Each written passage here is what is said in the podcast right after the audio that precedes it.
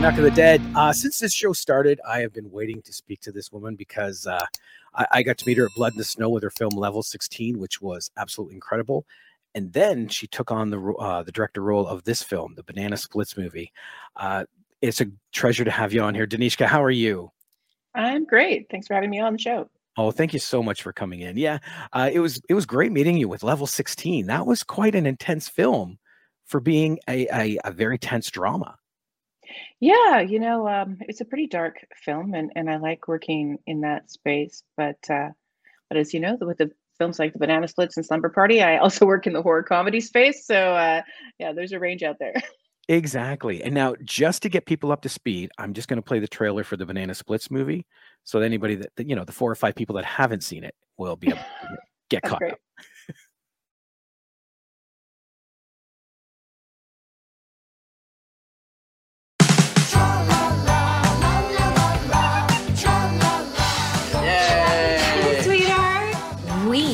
Are going to the Banana Splits. Sometimes at night, I see the splits riding around in their little cars, laughing and singing. Who's excited to see the banana splits? Yeah! Rebecca, I'm canceling the show. What? Hey, kids, put on your ha- happiest faces because the Banana Split Show is about to begin.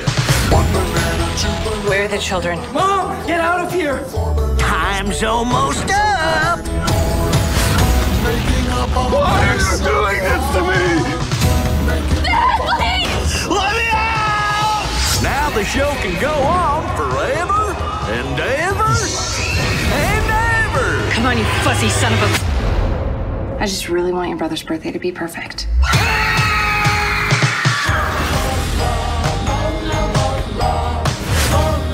We're gonna have so much fun!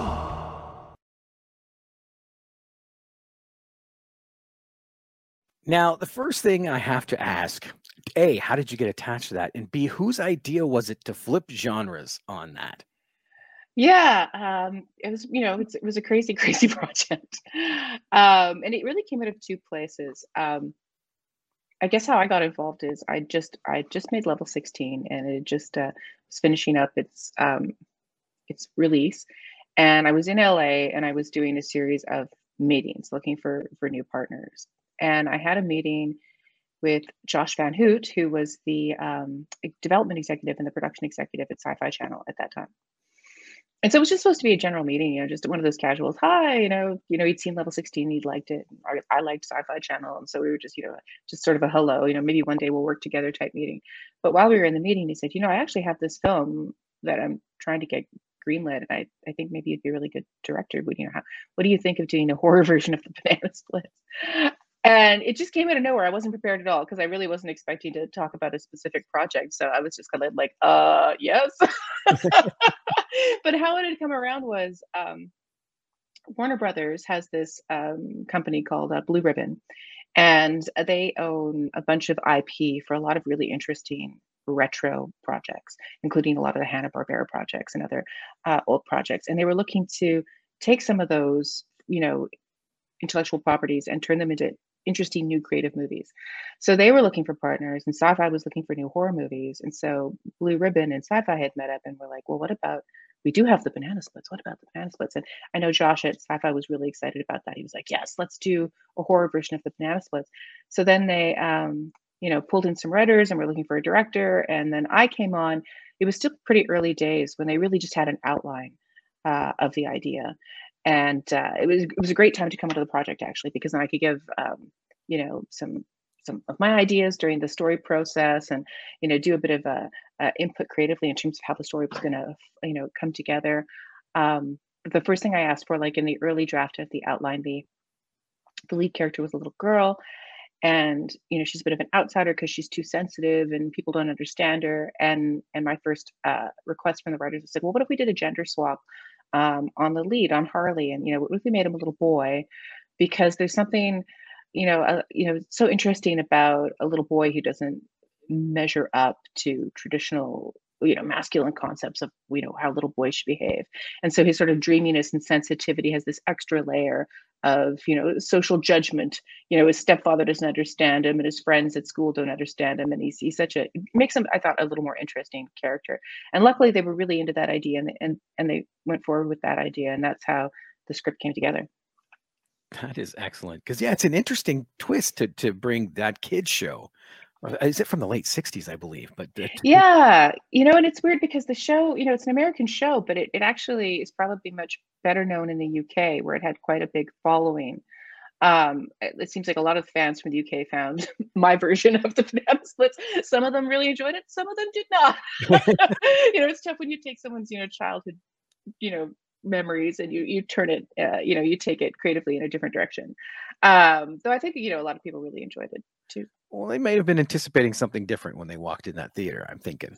Yeah, you know, I'm hoping that when they picked up the box and you know it's it's got you know one of the splits with a giant bloody axe on the cover, that maybe the tone might be uh, you know mm. easy to understand. Don't remember that from the show. Yeah, exactly. yeah, where did that? Yeah.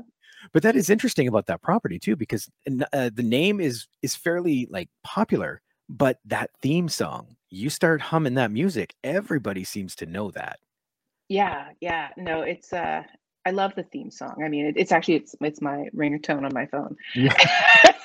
and you know, yeah, it's so catchy. It's such an earworm, and we were so lucky because uh, we were able to hire uh, Patrick from Fall Out Boy to do our our soundtrack, and um, he did his own you know version of the the Tralala song, which is in the end credits, which is uh, that's him you know playing and singing, and I just think it's it's quite a wonderful version. Oh, that is awesome and, and it's very interesting too because it's one of the first of what they consider the the Five Nights at Freddy's versions of films where you have the animatronics coming to life.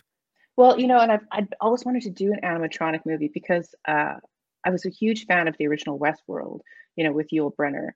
and I just loved all those old '70s animatronic robot cyber T you know movies. I was like a really big fan of that genre, and so when I when they first approached me about this, I was like, oh my gosh, yes, fun animatronic gags, you know, like, you know, super low budget animatronic gags. It's guys in furry suits with light up eyes and, you know, sparks. And it just like, you know, absolutely so much fun. It's, it's like a childhood dream to recreate that. So now, were there challenges in filming because there's a lot of kids involved in this movie? Yeah, I had to be really, really careful about the kids um, because you know there's a lot of really graphic violence in the movie, and I didn't want to, you know, scar and torment any of our child actors. We had a lot of child actors. So, you know, for the big finale scene that takes place in the boiler room, um, I actually shot that over two days and we shot everything on the stage with um, doubles, like small teens in the background who we shot over their heads. Um, and then when we turned around to shoot the children's reaction, uh, we took everything out that was on the stage, all the bloody corpses and fire and everything like that. And I just talked them through it uh, you know, I'm like, there's a really scary guy, scream, you know, ah, okay, look over here, there's a guy and there's a fire all around him. Ah, You know, here comes a big giant elephant, look out, ah, you know, so, you know, it was, um, it was like make believe, it was like playing a, a game in the schoolyard really. And so I think they had a really good time and, you know, all their parents were there. I mean, we had some kids in there who were as young as four. so oh, wow. yeah, there's a couple little ones. Like most of them are, you know, 10 to 12, but we had a real range. And so, you know, just really wanted to make sure that, you know, they were getting proper breaks and getting hydrated and that, you know, we didn't really chain them up to those benches. you know, so yeah, it's, part of part of it is just being sure that you you behave responsibly. Now, are there any of the child filming stories happening during your film, or was it fairly good? Because I know working with kids can be challenging. Period. You know, I love working with kids. Um, everyone always says don't work with kids and that it's such a, a nightmare and everything. But I've worked with child actors quite a bit, and I've always really enjoyed it. And I think the reason I enjoy it so much is because they really bring this amazing attitude to set. You know, set can be a really, really stressful place. We work super long hours. We're under a ton of pressure. Um, and kids don't know any of that. You know they come and they're they're just having such a good time you know if you're if you're supportive. And they just love doing it. You know i shot this feature called h and g where um, the lead uh, actors were six and eight. And I just tried to make the whole movie about playtime for them. Or you know, every scene was a was a, a, game, an exercise. They didn't have to learn any lines. I would tell them the lines off screen. You know, we just had a lot of fun. And at the end of that film, you know, they they wept and they didn't want to leave, and they were they just never wanted it to end. They were having so much fun, and I thought, oh, if only filmmaking could be like that for all of us. we could all remember why we you know got into it and not you know take it so seriously and make it such a difficult place to work. No, that's that's so true. Yeah, I was gonna say because a lot of your credits I see do involve kids. Like, well, level sixteen, I think too, is like they're young teens. Yeah. Um, the one other question of our banana splits with people in those suits. Was there challenges with those suits? Because I imagine they can get warm. The suits were tough. Um, they were quite warm, and they were also quite itchy. so we actually had to um, put the actors in like a full uh like spandex suit like over their hair and you know everything except their face. And so they so that layer would protect them from the the itchiness and of the suit uh, and then put them in the suit. And it could get quite warm. And so we had to again it's just looking after your actors uh, you know trying to make sure that you remember to get them water and get them breaks and you know and you know make sure that they, they feel empowered to tell you that you know if, if it's too hot and they can't work in those conditions or whatever. So that was something we just had to think about. How long was the filming? Uh, 20 days and we shot it all in cape town in south africa. Oh really? Yeah I didn't realize that. I thought that was a yeah. production. yeah, well, good. We did a good job. Uh, you know, the only time you can really tell is uh, in Cape Town, in South Africa, they drive on the other side of the road. So we did have American cars, but we had to kind of hide the the signs whenever we were doing road work, so you couldn't tell that we were driving on the wrong side of the road. You know, we closed the road and we, we drove on the wrong side of the road. So there, are a few spots where you can see if you're looking at, at the markings on the road that we're completely on the wrong side of the road. But but, but otherwise, I think it it pretty much looks like a general uh, you know American setting. no doubt. Now, you know, I'm going to watch it with a whole new eye, looking for the road signs. It's like, oh, there's one. Mm-hmm, mm-hmm. Yeah, it does. Um, and how hard was it to get people into the project? Because I I know just with the name Banana Splits, I assume there was like lineups, but then you turn it to a horror. Yeah, well, you know, horror is a weird thing. Like, people who love horror and know horror understand that there's so much fantastic horror being made these days. I mean, we stuff with you know really great writing and really great performances and super high production value. I mean, it's a, it's a wonderful time to be making horror movies, um, but not everybody understands that. So yeah, there can be some resistance for people who are like, oh, I don't do horror. But uh, I started by um, reaching out to people I knew. So uh, Sara Canning, uh, I reached out to because we'd done two movies together. We'd done Black Field and Level 16 together, and she signed up right away. We love working together. Um, and Celina Martin, who'd been in level 16, uh, came out to be Hootie. So, uh, you know, it's like that was the first step. And then was reaching out to people who I'd wanted to work with but hadn't had a chance to work with before. So, like um, Dani Kind, I was a, a big fan of from Wynonna Earp and from Working Moms. And so reached out to her pretty early. Um, and then just cast it, you know, a wide net to see to find, you know, people who'd be interesting together because it's such an ensemble piece. There's so many interesting characters. That is true. Like it sure it may focus around Harley, like the little boy, but you know, it is the brother, the the cast, the the, the banana splits, you know. And how how much involvement did you have in that story at the end? Like, was there anything you added along the way, or? Well, changing the gender of the of the little boy from a little girl was probably my main contribution, and then working with the writers. I mean, the writers are, are super great, but working with them to try and make sure that um, Dani Kind's character, the mother character, you know, didn't turn out to be too stereotypical, which which can be uh, you know a real issue for women's representation in these roles. But you know, they were they were great about that. That was uh, something we just collaborated on really easily. Um, and then you know just you know general notes i mean i, I loved the screenplay so i didn't have to do too much um, but it's always nice to be involved to be able to to you know give your opinion and, and help shape the pacing and things like that um, I just did an interview with uh, George Mihalka about My Bloody Valentine and the different cuts of that film for different ratings. Was there anything about this film that never made it into the final product? You know, this is one of the easier ones. It was such a dream because at the time, sci fi knew they were going to put it on quite late. And so they really had no restrictions. Uh, I didn't have to cut any of the violence or the gore. And Blue Ribbon had the same attitude. They said, "Oh yeah, we're going to do an R-rated horror, you know, like don't hold back. Really? so that was yeah. So that was an absolute pleasure because I didn't have to worry about being uh, censored or or edited for for the release. Um, the the full film, you know, um, was broadcast on Sci-Fi with no cuts at all. Oh wow. Now, was there anything in the actual script that may have got filmed but didn't make it into the edit?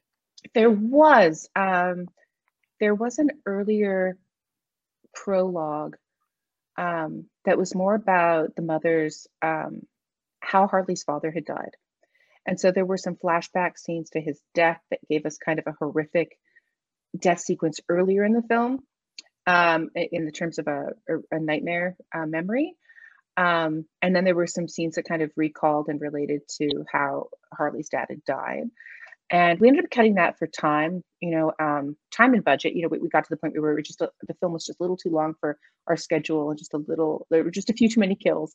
Uh, and, you know, you want to do each kill really well. You don't want to do too many and, and deliver lame kills. so you want, you know, you want the kills that you do to be like fantastic and have the, the time that you need to shoot them properly. So we ended up cutting that subplot. Um, which you know in, in a way i felt bad later because i was like oh that early nightmare scene about harley's father gives us like a, a horror scene quite early and now with it gone the first horror scene comes in actually quite late um you know there's a lot of character development and, and a lot of fun uh, and you know and you get to they go to get to the splits but you know the murder really takes quite a while to start You're right there. It is a very slow burn horror. Yeah, and it wasn't originally because it had this, you know, original scene with the flashback to Harley's father's being killed. So, so in a way, I, I do kind of miss it, but I think it was the right thing to do because if we hadn't got the script down to a slightly more manageable level, we wouldn't have had the time to to really concentrate on things like the the magic box death, you know, which is like such a great one and, and really required a lot of time. And I wonder if that wouldn't have messed up the pacing too, because it, it has a nice build. And if you had that kill at the beginning, it would have been up and then down and build back up. And so yeah, Yeah, it might have. You know, it's hard to say. I mean, I, I'm happy with how it turned out. You know, you never know. We, we, you know, it's. I'm always nervous when I release a film because you always think, okay, are they going to stay around long enough for it to kick in? you know, come on, give me a chance. It's, there's great stuff ahead, and uh, you know, this it's quite nerve wracking to try and hook an audience early, and whether you do it with you know character or violence or or humor, you know, just to to get them in, interested, and so they'll come along for the ride. So in all of those scenes, was there a favorite you had that when you were shooting, it's like this is a blast? Uh, the lollipop murder was a lot of fun. that was quite hilarious. Um, Richard White uh, played Stevie, and we had a full um, double prosthetic double made of him, of his head and neck and body, uh, that we later also put on the tricycle. And it was really beautifully done, and it looked so much like him. And it was when it was sitting out in the hallway dead, it was hilarious because you you'd swear it was the actor. It was really gorgeously constructed. Oh. So thank you, Masters FX. That was a, a, a really great dummy. And I also have to ask then, whose idea was it to turn a kids' play zone into a murder maze? Because that, was, Uh, that was brilliant. yeah, no, th- definitely the writers came up with that. Uh, and I was just mostly excited. I really wanted to shoot murder scene in a in a ball pit. So I was like the thing I really wanted to see happen there. I really wanted to get a camera into a ball pit. Uh, I wish we'd done more in the ball pit because it's just so gruesome and horrible. I can't look at like Chuck E. Cheese and all these places anymore. I can't look at them the same because after that scene, it's like, oh, I could see where something here could swing down, and you know, Yeah, and then when Willy's Wonderland came out, they had a ball pit, and I was like, "Damn, they have a ball pit!" But actually, I think our ball pit was bigger. So, have you found comparisons to things like Willy's Wonderland and the eventual Five Nights at Freddy, if it ever comes out? Like, have people been comparing it to that? Well, you know, I mean, uh, certainly when it came out, there was a lot of comparison. Um, I've never actually played Five Nights at Freddy's, so it wasn't really huge on my radar. I was really thinking about 70s science fiction, you know, things like the original Westworld. Th- those were my touchstones, and I rewatched a lot of that kind of thing to kind to bring a bit of that campy vibe. Uh, I wasn't really thinking about the video game, although I play a lot of video games, but I, I didn't play Five Nights at Freddy's. And then um, it was really weird when the movie came out because the Five Nights at Freddy's fans uh like you know like got obsessed with this like crazy conspiracy theory that we we'd taken a five nights at freddy's script and we just swapped the characters as if that's something you could do. And you know, I had a, a bunch of people reach out to me on Twitter and be like, "So did that happen?" I'm like, "No." And they're, you know, a few weeks later, did that happen? I'm like, "No, I, I was there when we wrote the script. Like, it's it's an original script."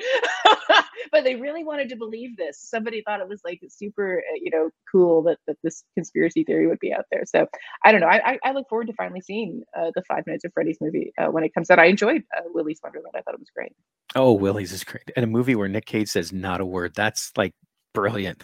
I know. No, it's it's uh, super fun and it's really contained. You know, it's very very gritty, and uh, ours is a little more uh, children's TV, uh, a little more colorful. It has a, a, you know a bit of a larger world. Um, but uh, yeah, I really enjoyed it. See, that's where I love the dynamics between the two because yeah, when he beats up the animatronics, you got oil flying everywhere, like blood and the whole thing. But yours, like you said, it, it follows the banana splits theme, even from television, with the murders. You know? Yeah, and I love all the characters. Like, uh, you know, it's uh, I hadn't really watched Banana Splits as a kid. You know, I'd heard of it and I knew this tune, but I hadn't been a fan. Um, so when I got the job, you know, I got all uh, the tapes from the original show and I watched it all, uh, you know, again and again and, and tried to really absorb all the things that I liked most about the banana splits and bring those into the set design, you know, like the, the cuckoo clock and the crazy art and, and the, the instruments. And, uh, you know, I love Drooper, love everything about Drooper. Um, so it, it was just really neat to bring those costumes in. And then, of course, we were really, really lucky because it was Warner Brothers and they owned all the IP. They had the original costumes in the vault. So, well, yeah, it was great. So when it was time to make our costumes, they sent us a set of the original costumes so we could duplicate them, uh, which was really great. That was actually my next question: is how much info did you get on the originals to build yours from? And yeah, if you can't do any less than from the original. Oh, it was oh, wonderful. And, you know, we had all the access to all the original shows and all the original footage. So, you know, we were able to do like a ton of research. Everybody on the crew was able to watch all the uh, original episodes um, that are just so wacky. I wish we'd had time to do some of the wacky, like, uh, you know, music videos that they used to do where they'd like put them all in a in in the banana buggy and go drive over the Golden Gate Bridge for no reason. You know, yes. or they or then I'll go to like an amusement park and wander around and interact with people instead of some like psychedelic music. It's totally nonsensical, but a lot of fun. No, I that was the fun thing. I think I remember as a kid we used to get a, a UHF station. I, sorry, I just just dated myself there, I guess. and it would play on repeat with things like Mr. Ed and stuff like that. But that was the fun part I had with it when I was that young is watching them interact in the amusement park or around on the cars. And I felt you you did justice to that, like because they're out driving around in the lot in the cars and yeah, know. making the banana buggy was a lot of fun. Um, and I really tried to bring some of that psychedelic energy into the set design and the colors. You know, the color palette that I designed was very 70s influenced, and we had a lot of yellows and browns and orange. Um, and even though it's set in the current period, I wanted to bring uh, like a touch of that palette from from the 70s into the show. Um, and yeah, it's like we had a lot of like wonderful swirly psychedelic designs in the in the backdrops of, of the various sets so that was uh and even in the clothes some of the clothes have some pretty retro vibe to them as well. Now were there any ideas you pitched that didn't get picked up that you feel you may have done some good? Uh, i had some more elaborate sequences that we just didn't have time to do. I was going to do this whole big sequence with um, Dani Kind's character wearing a body cam in the in Bingo's jungle, lost and wandering around, and that was gonna that was gonna intercut with one of the flashback sequences to the death of her husband. So that mostly got cut because we lost that subplot, but it was going to be a really fun, you know, kind of SnorriCam, uh, you know, sequence that would have been a real blast. So we didn't have time for that. Um, what else? Otherwise, I got to do pretty much everything I wanted to do. All my favorite kills are still um, in there. Uh, got to do. I loved when we light uh, Stevie's tricycle on fire. That was like a really super fun gag. So now, is there any talk of a sequel of this? Well, you know, I really hoped we would do a sequel because at the time, you know, Blue Ribbon was really sort of, uh, want, you know, getting prepped to do a bunch of these kind of remakes inspired by all this cool, uh, you know, material that's in their vaults.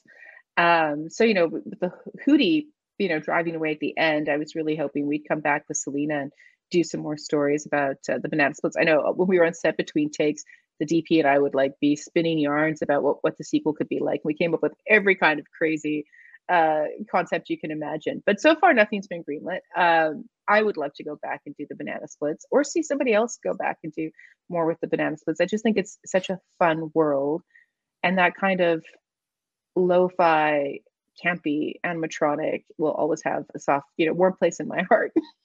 That might be all because you're no stranger to television either. That might be something to turn into an episodic like a show. It'd be hilarious to do as an episodic. Yeah, no, and we could you know, set it anywhere.